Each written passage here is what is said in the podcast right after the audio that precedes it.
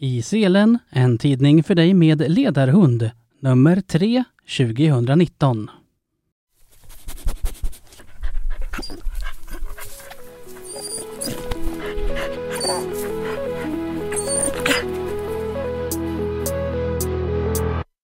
Välkommen till årets sista nummer av I Selen, tidningen för dig med dispositionsrätt för ledarhund i Sverige.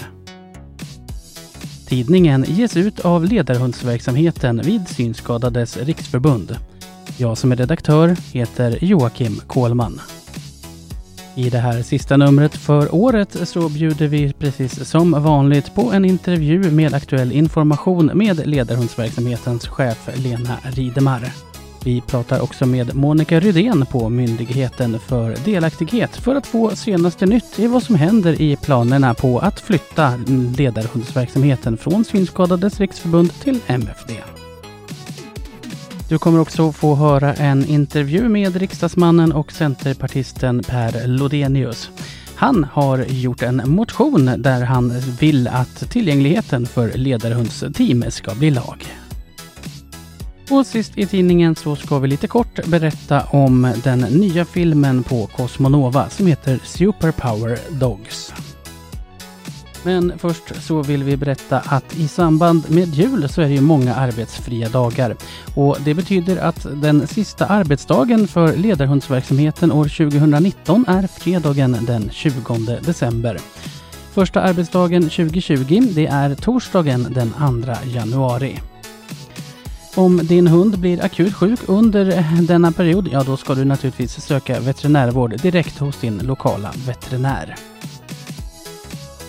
För support så ska man i första hand kontakta Drifa Gestsdottir. Henne når man på telefon 08 39 91 97.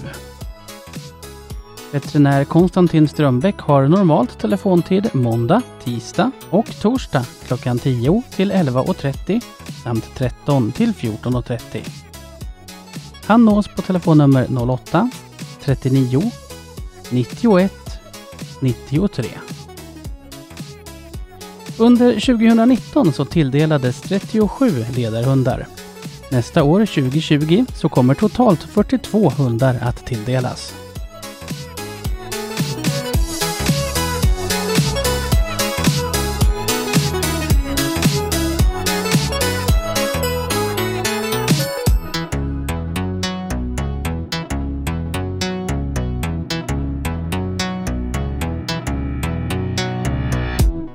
Ännu en gång välkommen tillbaka till studion, Lena Ridemar. Tack så mycket Jocke. Sist vi träffades här, då var det varmt och skönt ute. Nu är det novemberruskigt och riktigt blött och tråkigt. Ja, eller hur. Ty Men man kan ju vända på det och säga att det är ju underbart promenadväder, bara man har rätt kläder. Just det.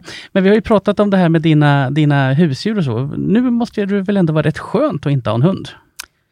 Ja, både och. Alltså, jag har ju mina små kärlekshundar här på jobbet. Eh, och De kan jag ju leva med, även om de luktar lite blött och surt så här nu när de kommer in efter lunch. Mm. eh, du skickade ut ett eh, informationsbrev för ett litet tag sedan med en massa nyheter. Och En av de nyheterna är ju det här med veterinärkontroller. Berätta. Vi har skickat ut information eh, till er förare om några frågor. Eh, och det ena handlar om att vi har infört eh, nya rutiner för det här med veterinärkontrollerna och när hundarna ska tas ur tjänst, hur det hänger ihop.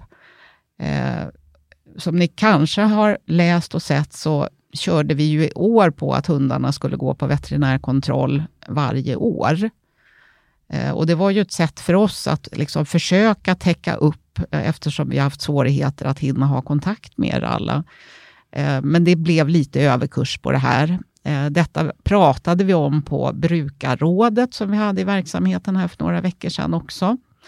Och det vi nu har bestämt oss för det är att från årsskiftet så ska alla ledarhundar i tjänst veterinärbesiktigas året de fyller sex, åtta och tio år. Och tio år har vi ju haft ett tag nu. Eh, men sex och åtta år. Eh, och vid åtta och tio års kontrollerna så inkluderas blodprov blodprovstagning och om möjligt urinprov. Det är ju inte alltid som det är helt lätt att ta på hundar. mm. eh, och sen så eh, kommer ju vi då att genomföra sådana här funktionsbedömningar på hundarna eh, när de, året de fyller tio år också för att kolla att de verkligen mår bra på alla sätt och vis om de ska fortsätta jobba. Men målet är att hundarna ska pensioneras när de blir 11-ish? Ja, eh, och, och, så är det. Hundarna kommer att pensioneras när de är i 11-årsåldern, eh, oaktat allting annat. Eh, Eh, och det är ju för att, att hundarna eh, dels ska ha en rimlig chans att faktiskt få ett glatt pensionärsliv.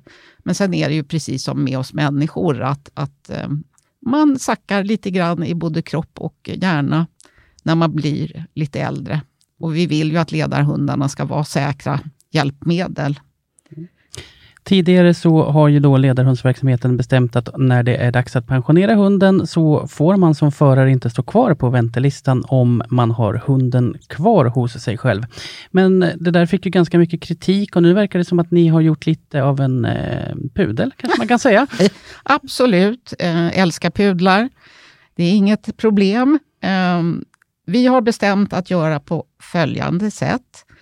Eh, du som förare kommer att ha samtal eh, primärt med förstås vår kära veterinär, men också eh, med en konsulent. Eh, när det börjar bli dags att ni liksom kan se framför er eh, när pensioneringen borde ske.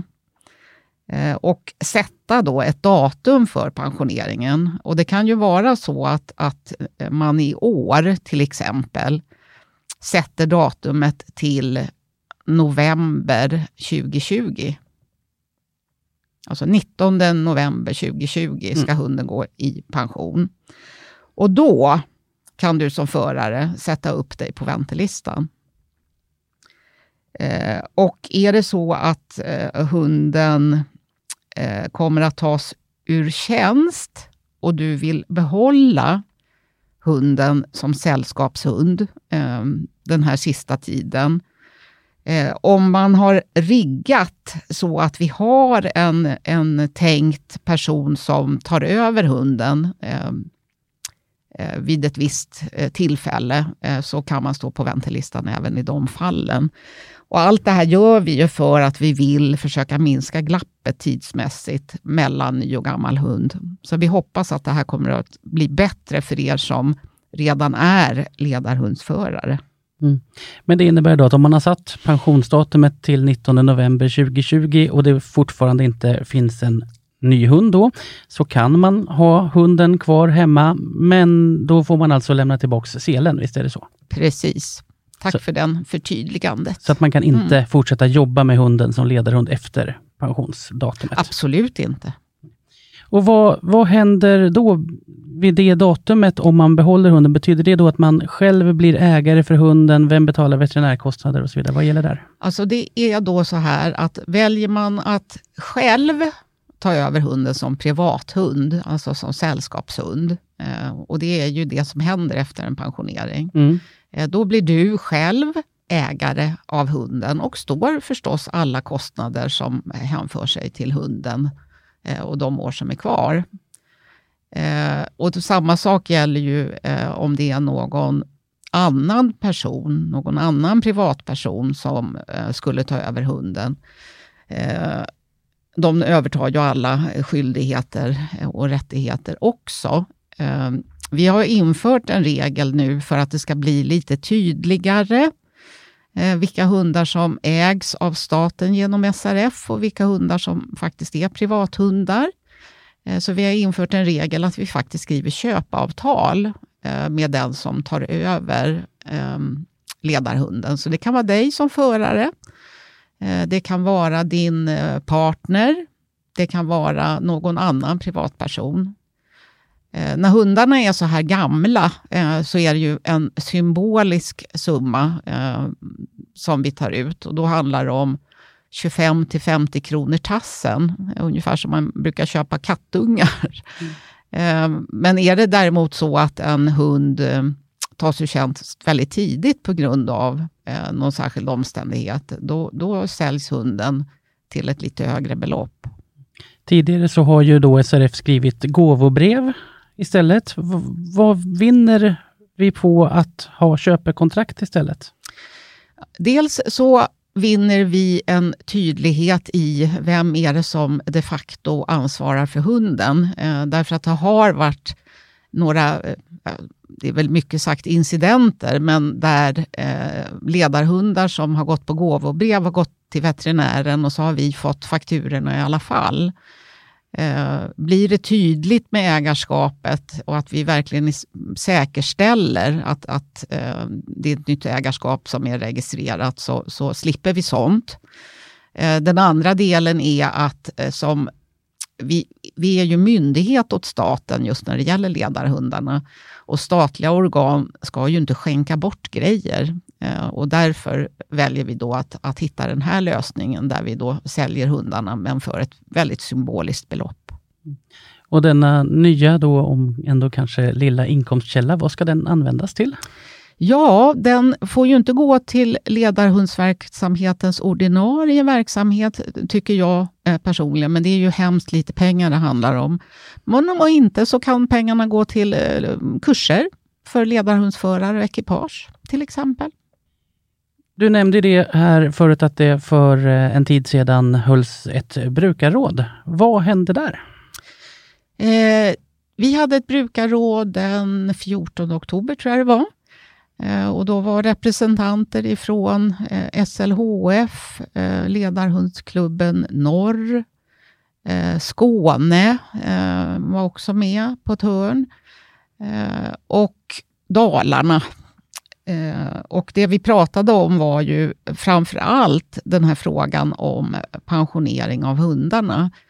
Eh, det hade inkommit en eh, namninsamling som hade skrivits på av 60 av våra 260 ehm, förare där man tyckte att, att eh, pensionstiden ska vara helt individuellt anpassad. Eh, och det vi och framförallt vår veterinär framförde vid det mötet är att från det att hundarna är ungefär åtta år eh, så börjar de åldras. Eh, en genomsnittsålder för en labrador idag, som är liksom, i en sån bredare internationell undersökning, så ligger det på 12 år. Och det gör ju att hunden får försämrad fysik, ehm, de kognitiva förmågorna blir ju sämre och det ger förändringar på beteendet. Um, I andra länder, till exempel Storbritannien, som har eh, den här studien omfattar tror jag, över 7000 ehm, ledarhundar i Storbritannien. Eh, och där har man eh, landat på att de ska gå i pension när de är 10. Så att vi ligger ju lite högre i Sverige. Men eh, det händer ju att vi tar hundarna ur tjänst tidigare också, för att de kanske har lite för smärtsam artros eller vad det nu kan vara för något. Det var primärt den frågan vi eh, ägnade ganska mycket tid åt. Och det är ju bra att diskutera och vända och vrida och försöka förstå perspektiv istället för att det skapas mycket ryktesspridning och oro bland er förare. Tror du att det eh, kommer att eh, vara lättare för förarna att acceptera pensionsåldern med de nya reglerna kring hur så att säga, avvecklingen av hunden ska gå till? Ja, eh, min bild är ju att det är många förare som verkligen är jätteoroade över att hamna i en period av tre, sex månader, ett år utan ledarhund helt och hållet. Och att man därför drar på eh, idag att vilja pensionera eh, sin gamla hund. Och då hoppas jag att man kommer att känna att, att eh, här skapas det möjligheter som gör att, att man får ha ett eh, bra hjälpmedel eh, hela tiden. Alltså en pigg och duktig, frisk hund. Går det att säga någonting om liksom, medelväntetiden, hur den ser ut just nu? Eh, vi ska sätta oss och göra en ordentlig genomgång för att titta på det, men eh, jag vet att jag gjorde statistik i eh, våras för att liksom försöka få någon bild av det. Och då kan man ju konstatera att eh, ni som har haft ledarhund tidigare, eh, så är det ju jag tror det var 26 procent har fått ny hund inom loppet av maximalt tre månader. Men tre månader är en lång tid om man liksom har, har anpassat sitt liv efter att ha en ledarhund. Så mm. jag, jag, har djup förståelse för att även det kan kännas som ganska jobbigt. Mm.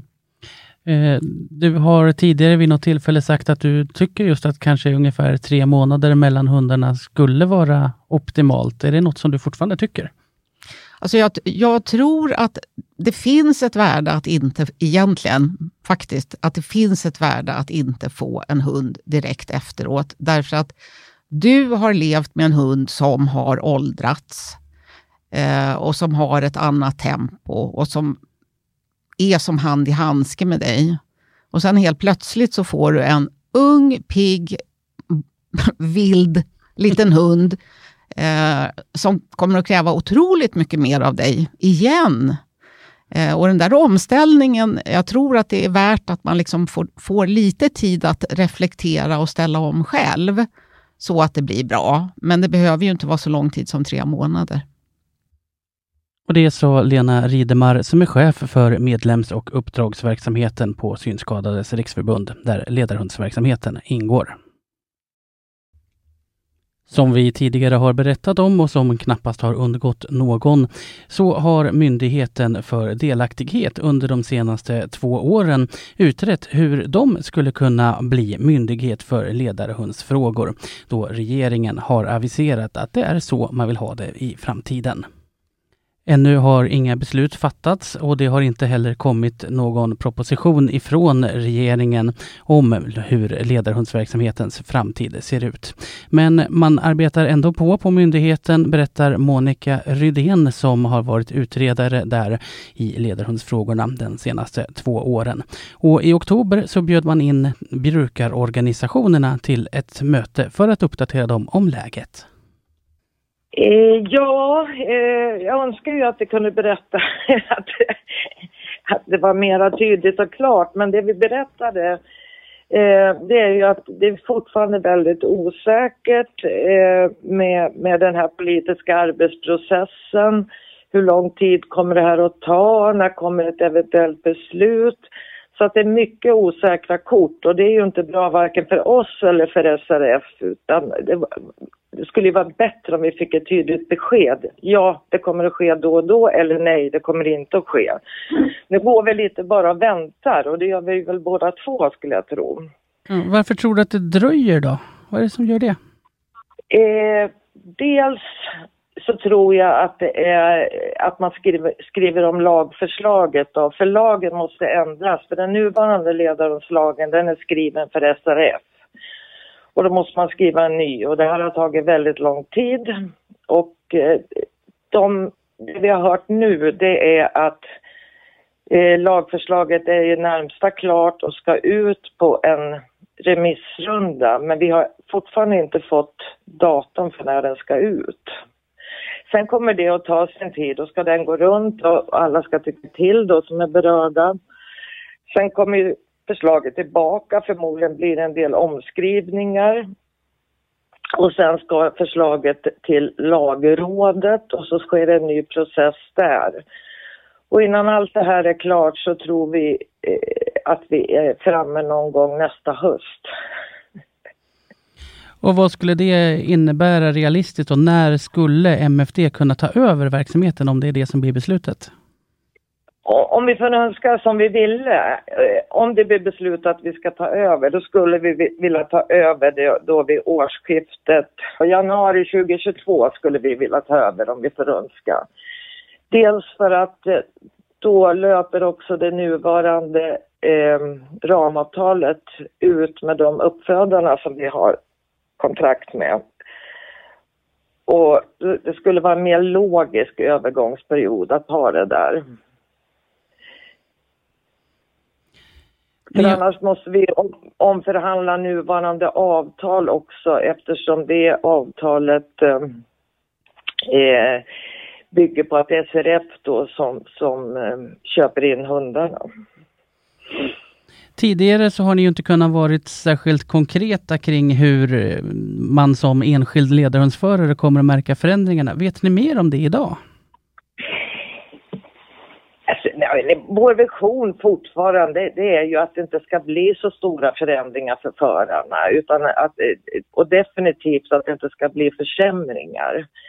Och det vi arbetar med det är att försöka ta fram de här arbetsprocesserna som bygger på hela processen kring att få och, och inneha en ledarhund. Och mycket av det som vi jobbar med det är ju det som vi har fått information av från SRF tidigare. Och en del kommer vi kanske att utveckla, en del måste vi göra på ett annat sätt. Exempelvis att vi måste upphandla vissa delar. Vi kan liksom inte köpa tjänster på löpande räkning som myndighet. Men för förarnas del så är ju ambitionen att det, det ska definitivt inte bli några försämringar. Några förändringar kanske det blir, men inte försämringar. Vad tror du att det kan handla om för förändringar då? Eh, här får jag spekulera lite, men eh, vi håller på att titta på det här med möjligheten att upphandla veterinärvården, då, veterinärtjänsterna. Och att de då ska kunna finnas nationellt Eh, eftersom hundarna finns i hela Sverige. Och eh, där har vi haft kontakt med Jordbruksverket eh, som har distriktsveterinärerna, de tillhör Jordbruksverket. Och de finns i hela Sverige. Och vi har haft ett möte med, med distriktsveterinärerna som eh, föll positivt ut. Och det finns intresse hos dem att eventuellt kunna göra en överenskommelse då med oss kring veterinärvården. Men den kommer ju inte att täcka all veterinärvård, men den kan ju täcka stora delar av den. Hur menar du att den inte de kommer har, att täcka all?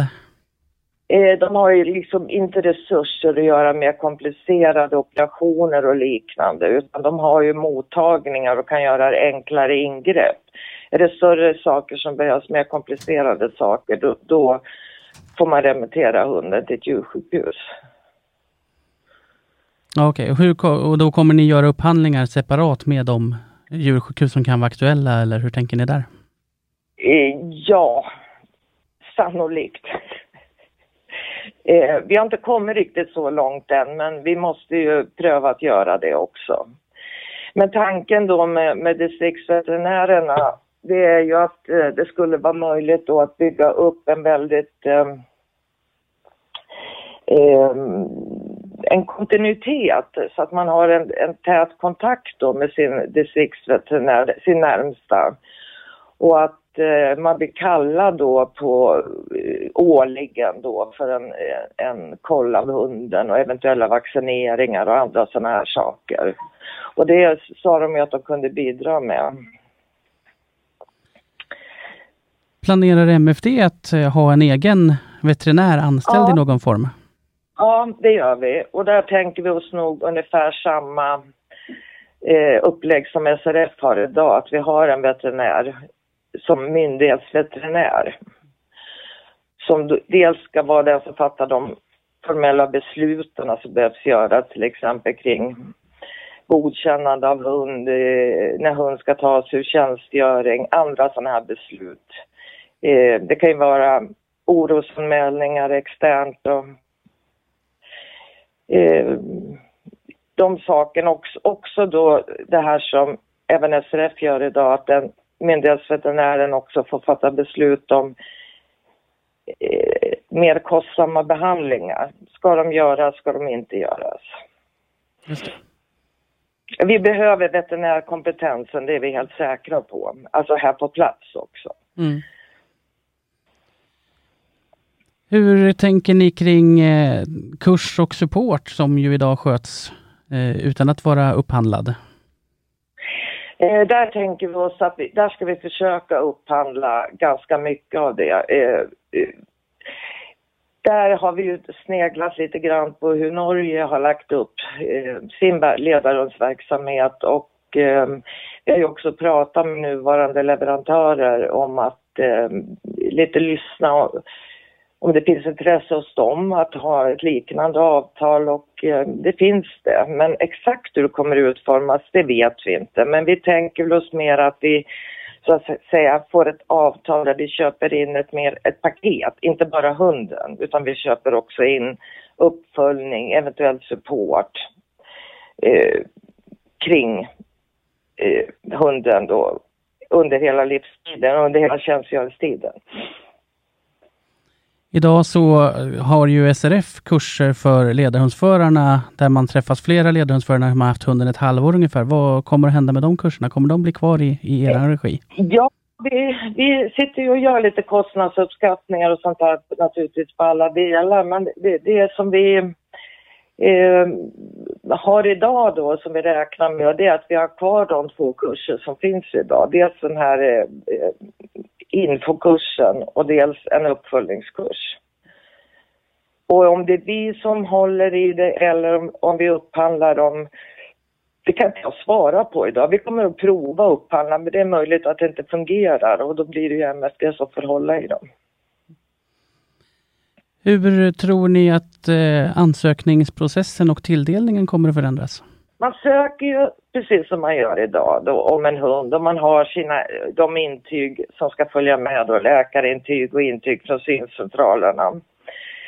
Eh, och sen så fattas ju så småningom ett beslut då, ett myndighetsbeslut om man får dispositionsrätt eller inte. Så vi, vi tänker att vi förändrar egentligen inte så mycket den gången. Vår vision det är väl att om vi kan få till ett form av digitalt ansökningssystem där man kan liksom följa också sin gång. Vad händer nu? Jag skickade in min ansökan för två månader sedan. Vad händer? Men det här, det här är en vision. Vi har inte det på plats, men vi skulle vilja ha det. Att man så att säga kan följa sitt eget ärende. Mm. Men sen tänker vi också att eh, i stort sett så kommer nog ansökningen och beslut om dispositionsrätt att se likadant ut. Det kommer att vara ett hembesök eh, i de allra flesta fall då när det är nya sökande och eh, det kommer att göras av MFD, det kommer vi inte att, att upphandla som vi ser idag. Och tilldelningsprocessen? Den blir nog också relativt likvärdig. Att eh, men alltså det blir ju sedvanlig matchning med slutproverna och hundarna godkända. Och då har man ju ett antal personer då som, som eh, finns då på listan. Och så matchar man dem med de hundar som blir godkända. Så jag, jag tror att det kommer se ungefär likadant ut. Men vad, vad händer hos er just nu då? Hur, hur jobbar ni nu i väntan eh, på att det ska komma ett lagförslag? Vi förbereder det vi kan förbereda. Vi har till exempel då haft kontakt med distriktsveterinärerna. Vi sitter och eh, funderar på hur ett eh, nytt eh, eh, upphandlingsavtal kan se ut kring hundarna där man köper in mer än bara hunden, där det också är lite eh, tjänster som ingår. Vi, vi förbereder, sen eh, kan ju det komma att ändras men det är så långt vi kan jobba nu. Vi har också träffat eh, eh, syncentralerna, cheferna för syncentralerna hade ett möte här i oktober i Stockholm och då bjöd vi in oss. Så att Malin Ekman Aldén och jag var där och informerade lite om det här med ledarhundar och fick upp en diskussion då kring syncentralernas roll. Och det var ju ett positivt möte tycker jag, men de sitter ju med olika verkligheter på syncentralerna. En del har mycket hundar, en del har bara någon enstaka hund, så kompetensen varierar ju. Men eh, framförallt så ska vi försöka få till ett eh, eh, hur intygen ska se ut och som syncentralen ska leverera. Och där skulle de tillsätta någon eh, det hade de tänkt göra oavsett hundarna, någon arbetsgrupp som ska fundera på hur man kan mera få fram mer riktlinjer för att bedöma orienteringsförmåga och så vidare. Och det skulle ju passa bra när det gäller också ledarhundar. Men då kommer ju de säkert, en del syncentraler kommer också behöva hundkompetens för att kunna göra det här. Har ni fått några indikationer på när det gäller det nya lagförslaget att man skulle ändra till exempel på kriterierna för att kunna få en ledarhund vad gäller synstatus eller liknande sådana saker? Nej, det har vi inte fått. Men egentligen har vi inte fått några indikationer alls, så där vågar jag inte säga någonting. Nej, vi har inte fått det och vi, vi räknar nog med att man inte ändrar så mycket. Utan att det blir ungefär som det ser ut idag. Eh, förutom att ni, om det här blir aktuellt, kommer att köpa fler tjänster av leverantörerna, tror du att upphandlingarna av hundarna kommer förändras på något annat sätt? Nej, det tror jag inte. Vi har väl haft, vi hade ju eh, diskussioner då med, med, med nuvarande uppfödare och eh, eh, det kom inte fram några synpunkter att man bör göra större förändringar när det gäller själva hundarna. Utan att det, det kommer nog att se ut som det gör. Kommer antalet Klart. hundar per år att förändras något som man kan se nu? Inte som vi har gjort, alltså de kostnadsuppskattningar vi har gjort, räknar vi med att vi ska köpa exakt precis lika många. Skulle det dyka upp någon bonus eller någonting så, så kan vi i så fall köpa in några till, men det ska inte understiga 40. Det är absoluta målsättningen. Det sa Monica Rydén på Myndigheten för delaktighet som tidigare har varit utredare för ledarhundsfrågorna. Nu vid årsskiftet så går hon i pension och hennes arbetsuppgifter övertas av Lena Hallberg. MFD håller just nu på med en undersökning som handlar om hur ledarhundsförare kan ta till sig information på internet. Om du är intresserad av att delta i den undersökningen så kan du gå in på MFDs webbplats mfd.se intervju. Har du inte möjlighet att anmäla dig via internet kan du också ringa myndigheten på telefon 08-600 84 34. Under riksdagens allmänna motionstid så lämnade centerpartisterna Per Lodenius och Daniel Bäckström in en motion om tillgänglighet för ledarhundsteam. Per Lodenius förklarar varför han tycker att den här frågan är viktig.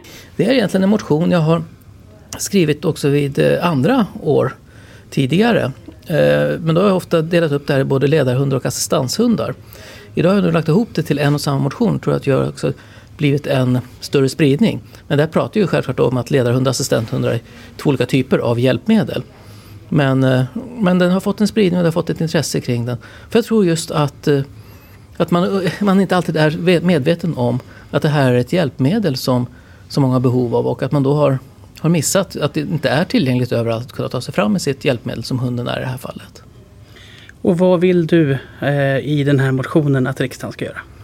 Ja, jag vill ju för första att man ska, på, ska se över regelverket så att det ska bli en rättighet att kunna använda sitt hjälpmedel. Eh, idag så är det ju i många delar egentligen kunskapen i, hos de lokalerna man ska till eller vart man ska. Att kunskapen där finns att det här är ett hjälpmedel man har med sig. Och det är tyvärr inte alltid att den kunskapen finns. Men har vi då ett regelverk istället som tydliggör att det här är, nog, att, det är att man ska få med sig hunden eh, där man behöver eh, den här ledarhunden. Då är det klart att då, behöv, då, då, då blir det också ett tydligare regelverk och eh, en större förståelse för det här hjälpmedlet. Hur tänker du att man skulle lösa det här så att det kan, så att det kan bli ett regelverk? Ja, alltså till att börja med så hoppas jag då att min motion går igenom. Nu är inte det så jättestor eh, chans att den gör det. För det är så med de här enskilda motionerna att, att de mer handlar om att starta en diskussion och en debatt i det här. Eh, men det handlar ju om att regelverk och behöver titta på det så kanske till och med är en, är en lagstiftning som vi behöver förtydliga. Det kan vara ett sätt att komma fram i det här. Sen ska jag säga också, jag har ju faktiskt lagt en, en motion till. Det handlar om en nationell eh, definition av tillgänglighet. Därför att idag ser det ut i olika eh, regioner definierar man ju tillgängligheten på olika sätt. Vilket gör att man då inte kan ha en övergripande statistik egentligen kring tillgängligheten. Och det här innebär ju, handlar också om, om möjligheten att ta med sig ledarhund. Att har vi inte en gemensam definition överhuvudtaget om vad tillgänglighet är i landet, hur ska vi då kunna ha också ett gemensamt regelverk kring att kunna få ta med sig en ledarhund? Vad tror du skulle krävas för att dina motioner skulle gå igenom? Ett lobbyarbete, eh, höll på att säga utan dess like, men eh, redan idag så görs det otroligt mycket arbete, inte minst från eh, Synskadades riksförbund och andra sådana organisationer, funktionshindersrörelsen. Eh, men jag tror att vi skulle behöva lyfta upp den och också ett eh, starkare samarbete mellan... Eh, vi är trots allt ett antal politiker som jobbar med de här frågorna. Och att mellan oss, oberoende av vilket parti vi är, och tillsammans med funktionshindersrörelsen. Jag tror att där skulle vi behöva ha en tydligare och starkare och prata om möjligheterna istället för att prata om eh, begränsningar. För de känner vi till nu. Nu måste vi prata om hur ska vi kunna eh, ta bort begränsningarna? Hur ska vi kunna öka tillgängligheten? Hur ska vi... Ja, min målsättning är att vi ska inte behöva pr prata om funktionshinder eh, längre. Så att säga. För samhället ska vara så pass tillgängligt så att det ska inte vara ett hinder oberoende av vilken funktionsförutsättning du har. Eh, och då tror jag att vi behöver kroka arm allihopa tillsammans som vill gå åt det här hållet. Många länder i Europa och de flesta av de nordiska andra länderna har ju lagstiftat om tillgänglighet för ledarhund. Varför tror du att det inte finns en sån lag i Sverige? Ja, det, det är en jättebra fråga. Eh, jag tror att det handlar både om okunskap men också en rädsla och att man, man är lite rädd med att stöta sig mot olika eh, intressen i det här fallet. Och, men i första hand tror jag en okunskap och där man tror att att en hund generellt kommer in låt säga, på en restaurang eller i en matvaruaffär så innebär det eh, en fara på något sätt för hygien eller så. Och det handlar också om eh, att man ibland bygger upp en konflikt mellan olika typer av funktionsnedsättningar. Eh, där man, som, som egentligen inte riktigt finns utan som går att lösa på olika sätt. Så jag tror, att det jag tror att det handlar om en rädsla till stor del. Just nu så pågår ju ett, ett arbete med att titta över hur ledarhundsfrågan totalt sett i Sverige ska eh, hanteras. Och det pratas också om en ny ledarhundslag. Tror du att det skulle kunna gå att stoppa in tillgängligheten till ledarhundar i en sån lag? Ja, alltså det borde vara ganska naturligt att ha en sån lag kan jag ju tycka. Eh, så att man får allting kopplat till en och samma lag. Samtidigt handlar det också om att det måste ju också vara en lag som blir publik på det sättet att det inte bara är eh, den som, som har behovet av en ledarhund, att det handlar om att den ska kunna det här. Utan det här är ju i så fall en lag som också måste kunna förstås och tolkas och också tas till av, eh, av ägare av restauranger, av lokaler, av, av, av de som det berör så att säga. Att, att förstå att, vad, vad en ledarhund är i det här fallet. Vad är det som gör att just du har valt att engagera dig i den här frågan? Egentligen så, så började allt med att när jag kom in i riksdagen så kom jag från ett arbete på särskola. Jag jobbade som gymnasiesärskolelärare. Och har jobbat mycket också med, inom kulturvärlden med personer med funktionsnedsättning. Men då har det främst varit med intellektuell funktionsnedsättning. Men eh, det gjorde ju också då att när jag kom in i riksdagen här så blev det ju ett bredare intresse kring hela funktionshinderspolitiken. Eh, och eh, en stor del av var faktiskt att redan i början på min karriär, 2006 när jag kom in i riksdagen, så var jag uppvaktad bland annat av Synskadades riksförbund och fortsatt ha sådana kontakter. Eh, och det gjorde också att jag fick en, fick en annan förståelse för de problem som är. Och, gjorde, och tyckte då att det här är ju en mänsklig rättighet och att vi i Sverige inte är tillgängliga än. Och också ligger då ju det ihop med mitt, min målsättning, min drömmål om man säger så, att vi inte ska behöva prata om funktionshinder i Sverige. För hinder är någonting vi har skapat i, våra, i vårt samhälle, i vår miljö. Och de hindren ska vi ta bort. Och det är ett politiskt uppdrag. Och då tycker jag att då är det ju mitt faktiskt förbaskade skyldighet att som politiker också driva de här frågorna. Det sa riksdagsledamoten Per Lodenius, Centerpartiet. Och gången nu är att motionen kommer med i betänkandet kring jämställdhet och åtgärder mot diskriminering som kommer att behandlas av arbetsmarknadsutskottet i februari nästa år. Men om jag säger att det finns verkliga superhjältar som lever mitt ibland oss. I november så presenterade Cosmonova vid Naturhistoriska riksmuseet i Stockholm sin nya film Super Power Dogs. Filmen handlar om de hundar som till vardags bara är fyrbenta Vänner, men som i vissa situationer kan vara superhjältar. Ja, lite klyschigt kanske. Eh, och man får följa både eh, hundar som arbetar med svåra räddningsinsatser likväl som assistanshundar som jobbar med funktionsnedsatta barn. I filmen så förekommer inga ledarhundar, men det gjorde det dock på premiärvisningen. Speakerröst i filmen är Anders Bagge och ledarhundsföraren Anneli Telning passade på att eh, kolla hans ledarhundskunskaper. Vad brukar du tänka på när du ser en ledarhund? Ungefär det jag tänker på nu, att liksom jag blir stolt över eh, jag blir så eh, glad och så stolt över att, att, att, att vi har de här hundarna, att folk orkar utbilda dem och kämpa med dem Och att, ja, bara att hon finns. Jag blir väldigt, väldigt glad för det. Tror du att vi får komma in överallt när vi har med oss ledarhundar? Och... Nej, det är ju det ni inte säkert får. Det tror jag inte. Det har väl mycket med det här med restauranglagar och sånt där. Man inte får ha hundar nära kök och sådär. Men jag hoppas att det är så. Men det vet jag faktiskt inte om det är så. Men det borde vara så. Det röstar jag på. Ja. Det, parti, det partiet som har det röstar jag på. Vi får väl se hur det går för Per Lodenius motion, om det kanske underlättar för vilket parti Anders Bagge ska rösta på i framtiden. Du hörde också ledarhundsföraren Anneli Telning.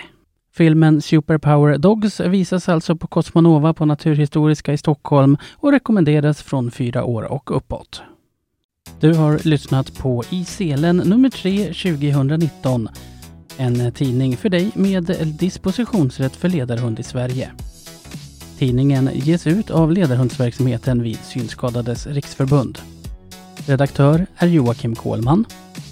Vill du komma med tips, insändare eller idéer till tidningen når du mig via min e-postadressen radio srf.nu eller genom att ringa 08-39 92 27. Ansvarig utgivare för tidningen är Håkan Thomsson. Och nu återstår det bara för oss att önska dig en god jul och ett riktigt gott nytt år.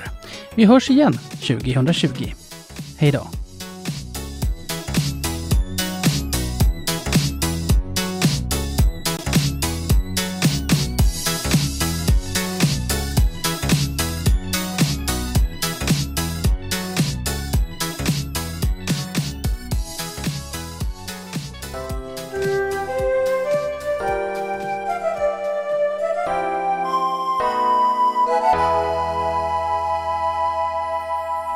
Synskadades riksförbund.